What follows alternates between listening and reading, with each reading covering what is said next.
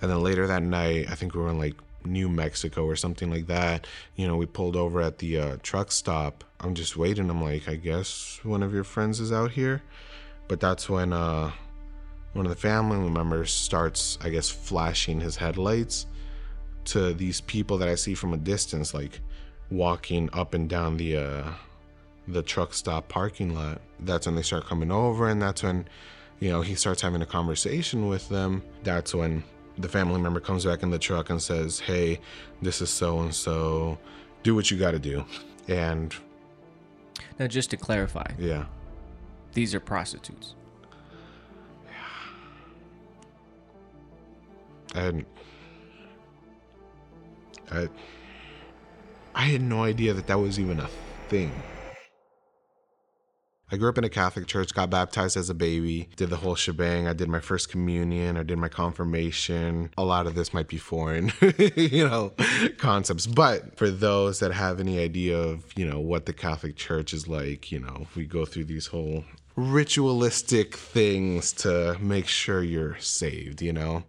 Uh, so, yeah, I grew up in a Catholic church, but I grew up in a charismatic Catholic Church. That's an even more foreign concept for a lot of people. But a charismatic Catholic Church, I mean, kind of as the name implies, yes, they're Catholics. They believe, you know, the Catholic teachings and that theology and everything. But on the flip side, they also believe in getting baptized in the Holy Spirit, speaking in uh, speaking in tongues, prophesying, just the whole shebang. So I grew up in that environment thinking that that was normal.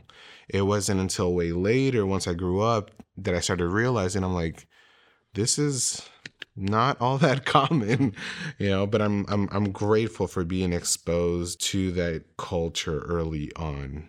Yeah. Yeah. Mm-hmm. What are what are your, some of your the best memories in that time with the Lord and and were you experiencing his presence in that time cuz some people don't, some people do. What was it like with you? I experienced his presence in just seeing how my parents operated you know, how they carried themselves. My parents were on fire for the Lord for as long as I could remember. My dad got saved uh, shortly before I was born. I'm pretty sure my mom has been saved all her life too. Mm. Um, so for me, the the thing that left a, a, lasting impression on me was just seeing how my parents operated as followers of Jesus. Like their faith was real at the end of the day. You know, like the teachings that they instilled in me and my brother from a young age, those are the things that left a lasting impression. I think to like hone in on one thing that like really resonated with me from a young age is um they would bring in my brother and I. They would bring my brother and I into their room every single night and we would pray together as a family. And then because we were Catholic, you know, we would do the Our Father and then the Hail Mary and then Dulce Maria. I don't know what it's called in English, but um, so we would do one Our Father and then two Virgin Mary prayers and then call it a day. And I remember how lighthearted me and my brother would make it you know, once we finished like the main prayer portion of it, and then we would do the the Our Father and the Hail Mary and so on, we would try to rush it as fast as possible. You know, uh, Padre nuestro que estás en cielo santificado. You know, just try to run through it, and it would it would be like a little like game or a race for us. My parents would get annoyed, but you know, those are like fond memories that I have from a young age. So I think, uh, yeah, to answer your question, it's just it's just that that upbringing that I had from a young age, just seeing how my parents operated and carry themselves. I'm eternally grateful for that. Mm. Now, you had a moment where you stepped away from the Catholic Church, mm-hmm. um, and a lot came with that too. Just that the whole transition. Can you tell us about that? What happened, and uh, just lead us into it. Yeah, when I was when I turned 18, that's when I really started to question a lot of the Catholic Church teachings I just started realizing that not a lot of this makes sense to me. Like I don't I don't understand why I have to pray to Mary to get to Jesus and then with Jesus get to God. Like it's just it's just a weird concept, you know, when the Bible just says it so, you know, straightforward that Jesus is a mediator. So, you know, I just started questioning a lot of stuff. And from there I kind of started going to church less and less. Not because I was getting disillusioned with God and the church or anything like that, mostly because I wanted to, I guess, find my faith on my own. When I turned 18, like I said, just started trying to find my faith on my own. And that kind of led me to a non denominational, I guess you could call it charismatic uh, as well, um, Christian church, uh, not far from where uh, the, the Catholic church I used to go to was. Now, here's the thing. I did want to find my faith on my own. That that was always there. That was always the heart behind you know me leaving and everything. But one of the main reasons why i went to that church in particular was because i had a crush on this girl and she invited me to go out to that church the first sunday that i went was uh, was the day that the youth pastor his name is chris Petrat, the first Sunday that I went to that church was the Sunday that that youth pastor announced that he was going to be leaving and transitioning to another church down in Northern Virginia. But he said that he was going to stick around through the summer before he finally transitioned out. And during that summer, they had these Tuesday night revival gatherings. You know, I showed up to the first one, and I don't know what hit me. Like, like worship was powerful. I experienced worship in a way that I've never experienced worship before. Like the band was incredible. I mean, they had electric guitars, bass, you know, drums, like the whole shebang. And by the end of the night, everybody was just out on the floor. Just, you know, Holy Spirit took over that room in powerful ways. And since that, I was like, oh my God, this is amazing. You know, like, I want to keep coming back. I don't know how else to describe it other than just saying it was it was powerful. Um, but yeah, a lot of things happened for you when you turned 18 or around that this time. And as you were sharing with me, you you mentioned to me that uh, this was also when darkness began to increase in your life. Yeah. Tell us a little bit about that. I was, you know, fresh out of high school needed a little bit of money. So what I decided to do was take up a family member's offer and go on a cross country trip with him. He's a mover. He drives 18 wheelers, you know, works for a moving company and most of his jobs have him drive from the DC area out to like Texas and California and stuff like that. So he's been he's he's asked me for a little while, you know, you should come on a trip, you know, make a little bit of money. I was like, you know what, why not? Let's just do it, you know? I go with that family member and another family member, and everything's fine now, you know, like it's cool, you know, getting to see, uh, you know, most of the United States, you know, just driving and driving, driving. It was a, it was a nice experience. It was a cool experience, you know, but being locked in a, in a truck with family members for days on end there's a lot of time to have conversations. So that's when they start, you know, pressing in, like, oh, do you have a girlfriend? I guess I should offer context. I grew up chubby, very low self esteem. And when it came to talking to girls, dating, all of that, just non existent, you know? I wasn't necessarily picked on in school or anything like that. I just kept a very low profile because of my low self esteem and lack of self confidence to the point that I'm pretty sure a lot of my classmates had no idea I even went to that school, you know, that high school. Anyways, that's a little bit of context leading up to the conversations that we had in that uh, in that truck. They were to ask me questions like, have you ever had a girlfriend? You know, uh, have you ever kissed anyone? Have you ever dated anyone? And I'm like, no. You know, and all these questions are really starting to make me feel small. So they're just they're just egging me on, you know, like, oh my god, we gotta do something about that. Like, name one girl that you like, or or or we should we should we should find a girl for you to like, you know, uh, to to be with, all that kind of stuff. And it starts off innocent enough. You know, oh, it's just family members. They're just they're just uh, you know, trying to trying to push me push me over the edge, you know, to to gain some uh some self-confidence. But it slowly starts evolving into oh man, like we should find somebody to uh to to sleep with you so you can lose your virginity. And I'm like, okay, what? And I'm thinking like all of this is starting to become very, very weird, very quick. I never really thought it was an issue. Sure, I was a guy and like, sure, what I have liked to be in relationships and stuff like that. Sure, but again, I'm young. I'm 18 years old, you know, and they start essentially proposing like, "Yo, if we find somebody to to sleep with you, would you do it?" And I'm like, I don't know. And I remember for like a solid day, like 24 hours, because it's multiple days that it takes to to get from DC to California. I think like three or four days. For like a solid day, I just kept saying, no, no, no, like I'm good, you know, like I'm I'm all right, you know? And eventually because of the the the the jokes and the and them egging me on and me feeling smaller and smaller and smaller, I finally give in. Here's the thing. I'm as naive as they come. I don't know what they're proposing or anything like that. I'm just thinking, oh, maybe maybe the younger family member knows somebody that's out here, you know, in California or Texas or something like that that's cool or down, you know, to do something like that. That's all I'm thinking. And then, you know, that day I said, okay, fine, like let's do it. And then later that night, I think we were in like New Mexico or something like that, getting ready to call it a day. You know, we pulled over at the uh, truck stop. I'm just waiting. I'm like, I guess one of your friends is out here.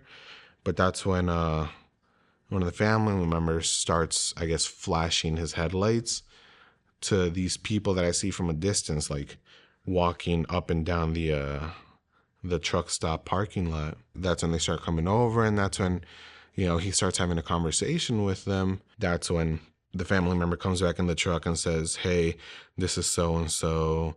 Do what you got to do. And now, just to clarify, yeah, these are prostitutes. Yeah. I hadn't. I, I had no idea that that was even a thing, you know? Again, I'm young. I don't I'm not I'm not all that experienced in the real in the real world and everything.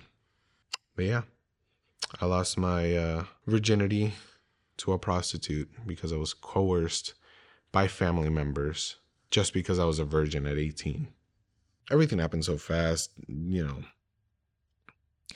Now, immediately after this happens, what were you feeling? I'm talking about you are in this room with this prostitute wherever you are and that moment ends, what's going through your mind in that time? It wasn't shame or guilt immediately after. It was more so a disappointment because I had always known that like losing your virginity should be something special. But afterward, it was so underwhelming and so weird. I just felt kind of gross about it. But not gross because I knew what was happening, when all of this went down, I had no idea that that was a prostitute. I had no idea that that family member had just paid her to do that with me. It wasn't until like a day or two after that I realized I'm like, I don't think they have a friend out here. And then from there, it evolves into like, well, what was that? And that's when I start, you know, researching and Googling. That's when it really starts to hit me that, like, yo, like, that was a prostitute. That was some random woman that they found at a random truck stop in the middle of nowhere, New Mexico, to sleep with me. This is a family member. This is somebody that I grew up with. When that happened, the curiosity starts to, like, you know, starts to peak. And I start to think, okay, so if this is out there, maybe this is in my own backyard too. And I start Googling and researching on my own to see what's out there. And again, the reason why I'm checking to see if this is our, in our own backyard is because the sexual desires just exploded exponentially from that where I felt like I was not necessarily like moving towards it out of my own free will, but like I was just being pulled into it. Like I couldn't stop my my my thoughts and my mind from researching this thing. Because of that curiosity i find out that it is in my own backyard. And then that's when the temptation starts to like sink in. I start playing with fire a little bit. You know i start calling these prostitutes and then out of fear i hang up you know and it took a while but that's that's usually how temptation is you know. You play with fire a little bit then you feel a little bit more comfortable you know and a little bit more comfortable and then it got to a point where i finally mustered up the courage to call and to to to meet up with one. That's what really made me feel dirty. You know that's what really made me feel dirty unworthy inferior just as grimy as they come because that was a decision that I made. On that cross country trip, that was done to me, and I couldn't process what was happening because I didn't know what was happening. But between then and my first encounter with a prostitute out of my own free will, that's when it really shifted because now I'm making an active decision to seek this out. And I say an active decision the whole time. It didn't feel like it because, again, because of the temptation and that carnal desire, I felt like I couldn't stop. I felt like I was being pulled into this thing like if it was a magnet or something like that like i couldn't i couldn't stop i would want to stop i would want to put my phone away but the thoughts would just creep back in and i would just pick it back up shortly after that I, I felt sick, like like if I had a fever shortly after, and like if I was just, I don't, I don't, I don't know. It was just something that that just made me feel so incredibly filthy and sick. I told myself I was like, I don't want to, I don't want to do this. I don't want to do this. I have to stop. You know, and the whole time I'm still going to church. I'm still going to uh to these revival gatherings and being plugged into like the youth group and everything. And I'm like, it's to stop now. But that first time it happened, it's to stop now. And then it happened again mm. and again and again. And I was in bondage. Like I I was literally a slave to it. Like on the one hand, I understand that these are decisions that I'm making, but that's what addiction is, you know, like you don't you don't feel like you have a choice as much as you know better and as much as you want to stop, you can't. You know, whether it's addiction to drugs, literally anything else. In my case, you know, it was it was these sexual, you know, desires. I felt like I had no no choice in the matter. I was just being sucked into it and I couldn't I couldn't stop. Did you share with anybody what you were going through? No. No. Not not for five years, at least. Wow. Yeah. Yeah. So in that time, no church leader, nobody knew your family members, nobody knew what you were going through. Nope. Wow. And again, I'm serving, you know, in church that entire time. And I served because I knew that I was addicted and I knew that I was that that that, that I couldn't stop. But I kept serving and being involved with church because that entire time I kept crying out to God, like, God, like, I need you to deliver this, mm. to, to, to, to deliver me from this.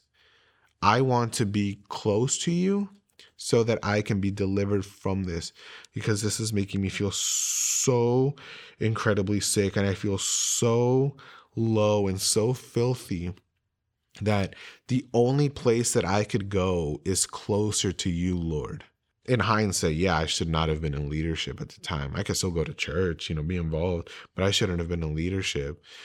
But yeah, it was just a thing that I just kept being involved in while simultaneously being addicted to these sexual desires. Yeah, tell us about that moment of uh, finally, uh, you know, being being vulnerable and sharing what you were going through, and and what did the Lord do in that in that process? I was getting tired. I was getting I was getting so fed up because like I said for the better part of 5 years I've been addicted to this thing and just just exposed more and more to this world and the entire time I wanted out I would be involved in church and I would go to to to these to these revival services and I would get touched in powerful ways, you know, uh, and have these, I don't know, spiritual experiences in worship. And every single time I had one of those experiences, I was like, this is it. This is when it's going to stop. Hmm. You know, I would hear testimonies from other people. You know, I was living in sin and now I'm free and God is good. And I'm like, yes, I want that. Yeah. I want that. But it never happened. I would pray and and be involved in ministry in church and it never went away. And I'm I'm not dumb, you know, like I'm I know what the Bible says and I know that I need to confess and involve other people into my life and into my mess to really seek freedom, but I didn't want to. I didn't want to because of the shame and the guilt and I was afraid that I was going to be judged, that I was going to be looked down on. And I hated the idea of people thinking of me in that light. You know, this is Jose, the the the the the, guy addicted to sleeping with prostitutes and the guy addicted to pornography. It's that shame and that guilt that that that instilled this insane level of fear in my heart that I didn't want to. That's why it lasted for five years because I didn't want to involve other people and I didn't want people to know my mess. I wanted to see if I can do this on my own. And the youth group ministry that I was involved in had a retreat. And this entire time, again, yes, I'm serving the church, but I'm serving the church in in in the worship department. I'm I'm I'm a musician and I would go up there and minister to people through the in uh, the my, my my instrument while simultaneously living that life and I mentioned that just because at that retreat I was playing guitar as well. It was powerful, you know, like worship was powerful, and I would see all these kids getting just wrecked, you know, just just being just dealing with their mess and all this kind of stuff, you know, whatever it is that they were dealing with at the time. And because I'm I'm up there playing the guitar, I didn't really have a time to get ministered to. So I was really there to serve, not necessarily receive. And, you know, by the end of like the I don't know, second, third night or something like that, after just pouring out and pouring out and not really like receiving anything, I I kind of came to the realization that if I want to see the freedom that I want to see, I have to confess. So I didn't have a crazy radical encounter with God, how I expected it to happen the last five years, where I would get caught up in like the emotions of a worship environment. It didn't happen to me like that. It kind of like this understanding, this peace came over me where it's like, I just had to be real with myself. I have to confess if I want to see the level of freedom that I want to see. So it didn't happen in a crazy, powerful worship moment. For me, it just happened later that night, just having a heart to heart with a friend. He was telling me about stuff that he was dealing with. And I was just sitting there in silence, you know, and he could tell something was wrong. And I remember, I think I sat in silence for like 30 or 40 minutes or something like that and I finally confessed. And when I confessed for the first time to anyone, it felt like I had this deep knot in my throat. It felt like my stomach sank. The just this level of fear and anxiety took over me because I didn't know what he was gonna think of me. But I finally, uh, I finally confessed, and I told him that I what I've been dealing with for the past five years of my life and how dirty and and and just disgusting I felt. Uh, you know, and he heard me out. He was a good friend. He heard me out, but he, you know, after a while of like listening to me, he leveled with me. He's like, "I'm here for you, and I'm gonna help you as much as I can, but I'm not equipped to help you with this. We need to involve pastors and other leaders I knew that was going to happen, you know. Me me me me finally confessing my sins. I knew that it was just going to be a matter of time before leadership and my pastor found out. And even though I expected it, I still didn't want to. I was afraid. I was afraid of what they were going to think of me. But despite that, I knew that I had to press through and just accept what needed to happen if it meant that I could find some level of healing from the trauma that I was exposed to and putting myself through for the past five years. So he tells one of the leaders, and then that leader tells the the pastor, and yeah, I just start confessing everything to them. I was afraid, you know, I was shaking uncontrollably. I don't want to minimize or downplay sin. Sin is sin at the end of the day. But like for me, the way that I thought about it was like, okay, it's one thing if you're addicted to pornography. It's a whole other thing if you're addicted to sleeping with prostitutes, you know? That's a whole other monster. And I thought that there was like levels to it, you know? And this is like a first grade sin and this is like a 12th grade sin or something like that. Uh what was their response? Compassion. They didn't judge me.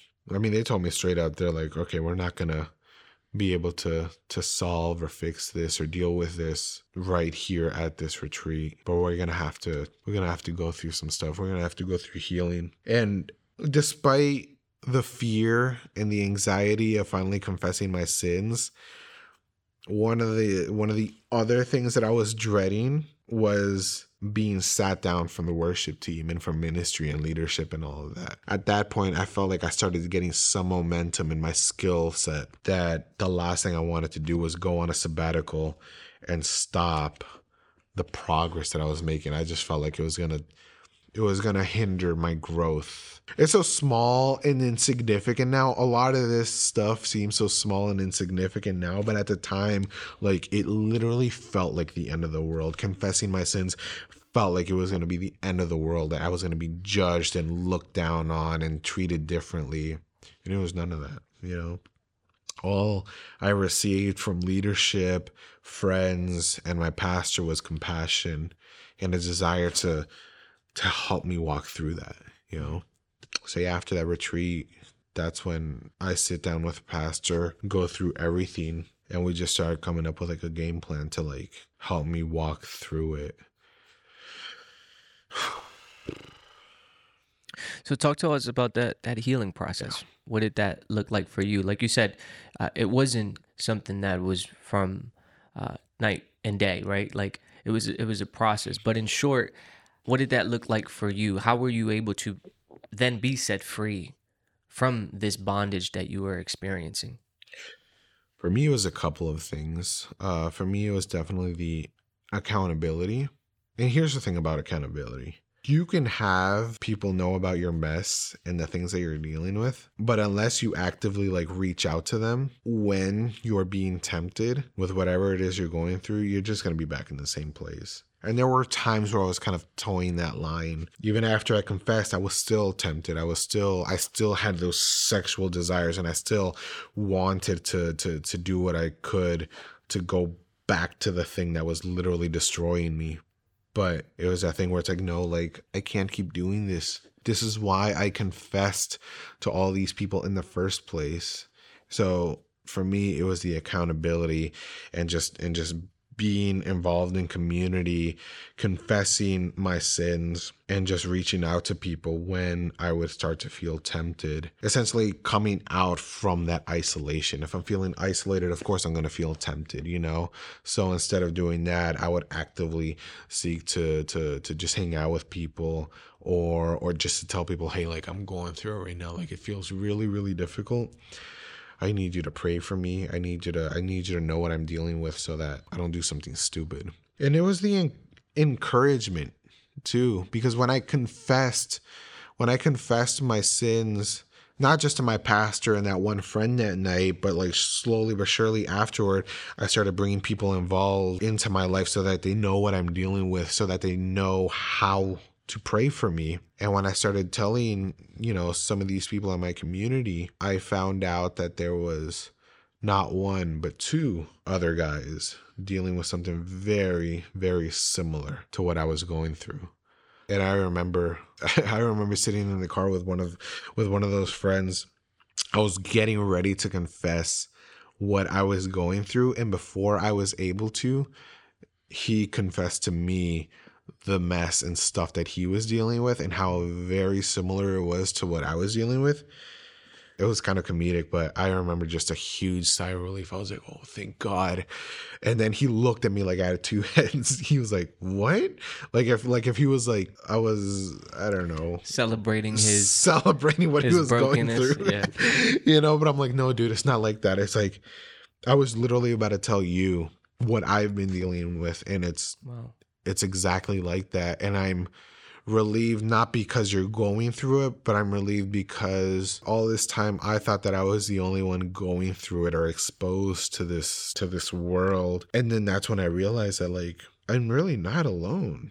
Oftentimes, especially back then, I would come to church and believe that everybody had it good.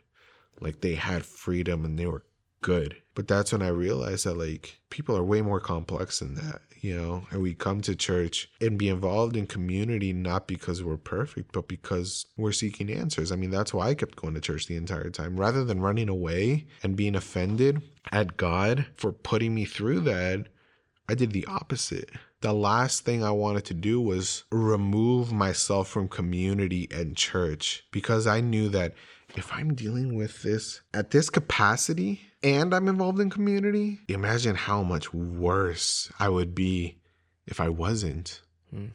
trying to find freedom.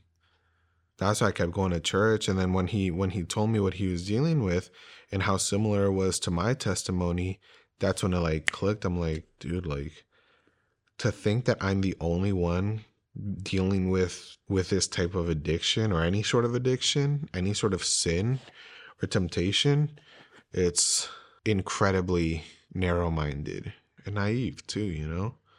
That I could be the only one dealing with sin and temptation um and dealing with stuff. So, anyways, it made me feel relieved and I confessed to him. And then later on, a few months later, I found out that another friend was dealing with something similar as well. And, and, and again, all of that was just reassurance. I wasn't celebrating that they were going through what they were going through. I was, I was more so relieved that I wasn't alone. I wasn't alone in this, you know? Yeah. Yeah.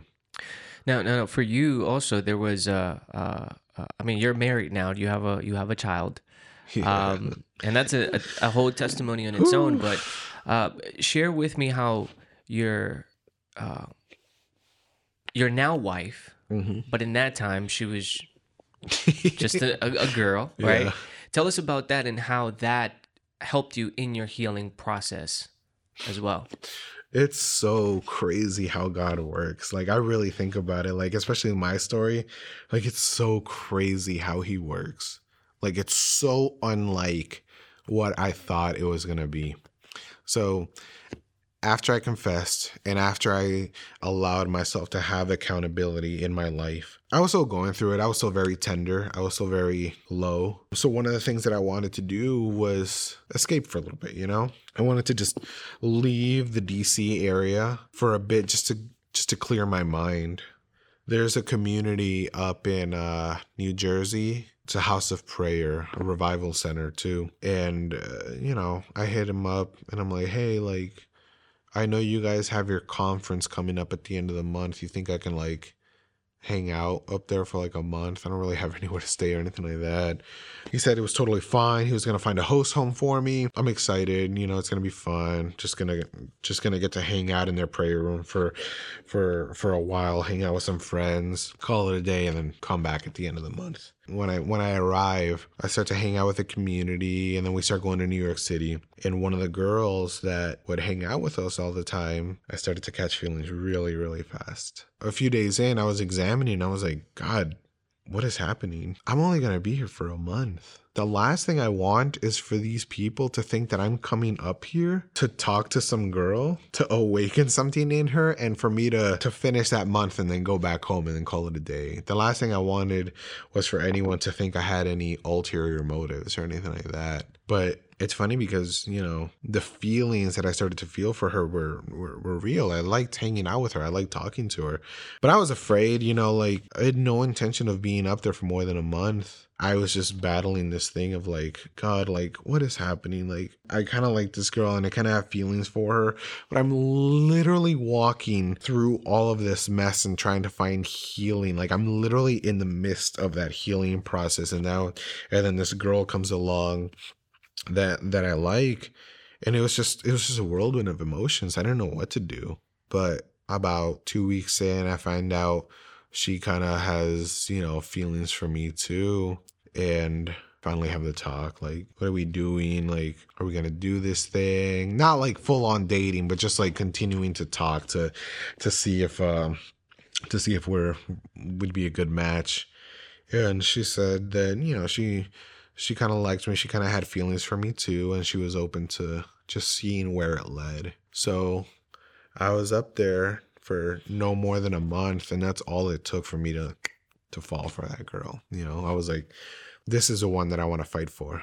So we have the talk. The month ends. I come back, and shortly after after that, we start dating with the understanding that it's going to be long distance for the foreseeable future, but it was a task that we were willing to to take, you know? And the dating process was easy. The long distance was easy. It wasn't difficult for us. She really helped me, you know, communicate better, plan better. And again, it was something I wanted to fight for, so that's what made it easy. But the reason why I mentioned all of this with my wife is because she was an integral part of my healing process. In addition to the accountability and uh and and and just and just sitting under my pastor's wing you know and all of that. For me the healing process also came down to me acknowledging that when it comes to sin when it comes to dealing with temptation it's always going to come down to a choice. I have a choice to make. As as addicted as one may be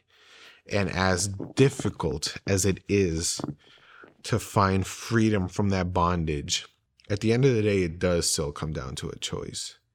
And me being with that girl made me realize that, like, I'm fighting for my healing right now, for my emotional and spiritual well being. And now I have to deal with another person's feelings too. That to me was a good enough reason to you know, fight even harder to ensure that I didn't fall back into the same mess that I was dealing with before. And as much as I wanted to fight for my emotional and spiritual well being, I also had to fight for hers too. Because if I'm dating this girl with the intention to marry her, hopefully, but I'm going to continue to run back into my mess over here, sure, I'm going to hurt myself, but I'm going to destroy her too. So for me, my now wife, she was an integral part in that healing because me being with her just made me realize that I can't I can't hurt her. As a man, like I can't put her through that mess. I can't put her through that hurt. I can't hurt her. So now it's like I mentioned, it's it's yes, I'm I'm doing this to to to to find healing for myself, but now I have to worry about her too and I have to protect her too. It was just that acknowledgement that I have to do what I can to make sure that I don't fall back into my old habits, you know. That's pretty much it. Hmm. Where are you now with the sexual brokenness? How how are you dealing with these things? Are are you completely free? Like where are you at with your sexual brokenness? It's freedom but it's a daily choice, you know. The freedom came from me realizing the contrast between two types of men in this world. Somebody who who follows Jesus and does his best to follow his teachings and a worldly man to bring it back i saw the contrast between between two types of men somebody like my father who's a man of god faithfully married to to my mom for 30 plus years, always doing the best that he could to provide for his family and everything. I saw the way that he operated, and then I saw the way that that family member operated, where he couldn't fathom the idea that an 18 year old kid had never been in a relationship or kissed a girl or been with a girl or anything like that. I saw the contrast between two types of men. So for me, from the moment that I confessed my sins and started walking through that, it's always come down to that choice. What kind of man do I want to be? I love my wife, but love, it's not just a feeling, it's a choice. I have to choose to sacrifice for her to protect her. I have to look out for my my child, you know? I have to I have to choose on a daily basis to be the type of man that will protect and fight for his family, you know?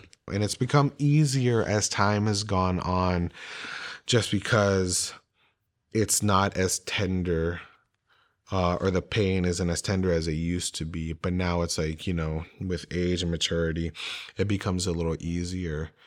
Um, I'm not saying that every single day has been perfect or anything like that. There have been times where I've wanted to like slip back into my old, my old habits and everything. But it's again the thing that like really keeps me grounded, um, is the understanding that it's not about me anymore. You know, I have to protect I have to protect my wife. I have to protect my child.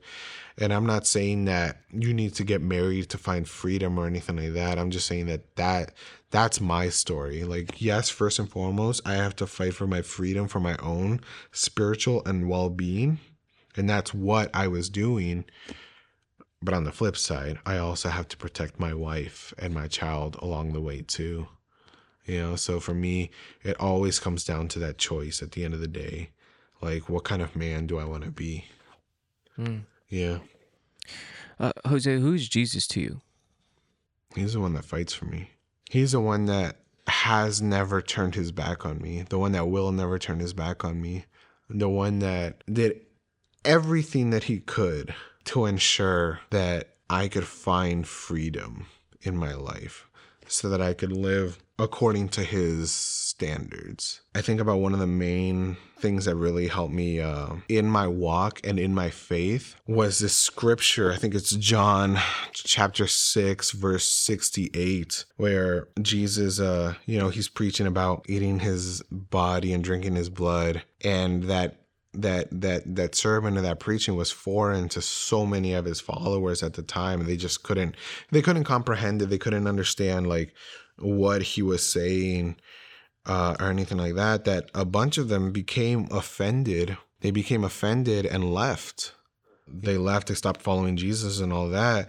And it's it's so funny because if you read the scripture, Jesus almost acts unsurprised that that that it happened. And then he turns over to his 12 disciples and he's like, "Are you guys going to go too?" And then Peter responds, "Lord, where else would we go? Like I don't there's nothing else out there for us. You you have you offer everlasting everlasting life.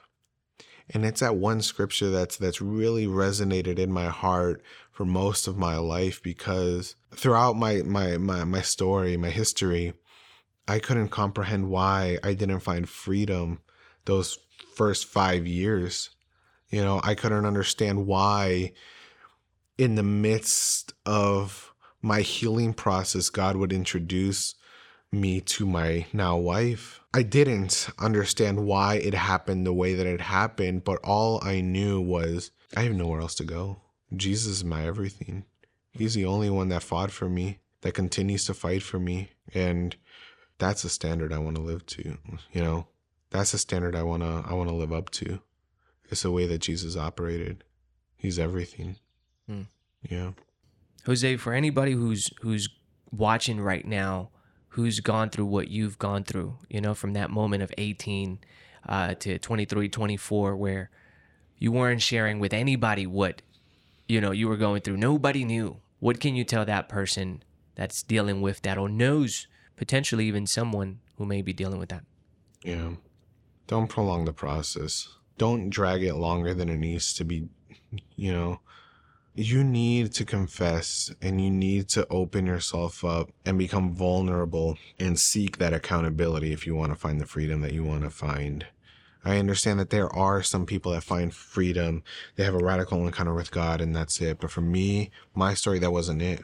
I sought after God on a daily basis. God set me free. God set me free. And it, and it didn't happen. And it's because I was lying to myself, thinking that I could just do this on my own and and and and break free from that bondage on my own. I do believe that God is powerful enough to set people free. But I feel like my story and those that are dealing with something similar to me, our stories are different. God wants us to realize that yes, he is sufficient, but that's why we have community and that's why we have church in the first place is so that we can open up our open open ourselves up to our community and our church so that they know how to actively pray for us so that they know how to fight for you. If it wasn't for the people in my life you know actively praying for me and and the rest of the stuff that i went through like i don't and if i was still trying to do it on my own i don't know what i don't know where i would be right now. But it's it's it's coming to terms that like yes it's scary to confess what you're dealing with and it's scary to bring people into that into that fold because you're afraid of how they're going to judge you. It's so small. That's so small compared to the freedom that you can actually achieve you know? It's so much more worth it to confess and live a life where you could be free from the bondage that you're suffering i would just say confess tell people what you're dealing with it's not worth it you don't have to carry it you don't have to carry it. Yeah. You know? Jose, any last words? Just trust God. I know it can get exhausting. I know that I know that that it can become frustrating that you're dealing with the the the the the sin and and and and and the temptation that you're dealing with, but one of the things that's helped me in my walk with the Lord was just never getting offended at him. I wanted to, don't get me wrong. I wanted to be offended at him multiple times. Why aren't you setting me free? Why aren't you doing this for me? But I had to trust the process and understand that he is fighting for me. It's just going to look different than what I thought. So, what I would say is like, please don't get offended at him. Please don't give up on the Lord. Please don't give up on your church community. Those are the ones that are going to fight for you way more than the world is gonna, you know, than than the world will. The enemy is just out to kill, uh, to steal, kill, and destroy. And if I'm not pursuing the presence of God in my life, and if I'm not pursuing community in my life, what's the alternative? It's what the world has to offer, you know. So for me, the choice has always been easy. I can't, I can't afford to be offended with the Lord. I can't afford to walk away from the Lord but that's my testimony and i know that not everyone thinks that way and i know that some people are are offended with the lord because of what's happened in their life but the thing that's kept me grounded in my faith is knowing that there's nothing else there's nothing else out there for me it's like what peter said where else would i go? Yeah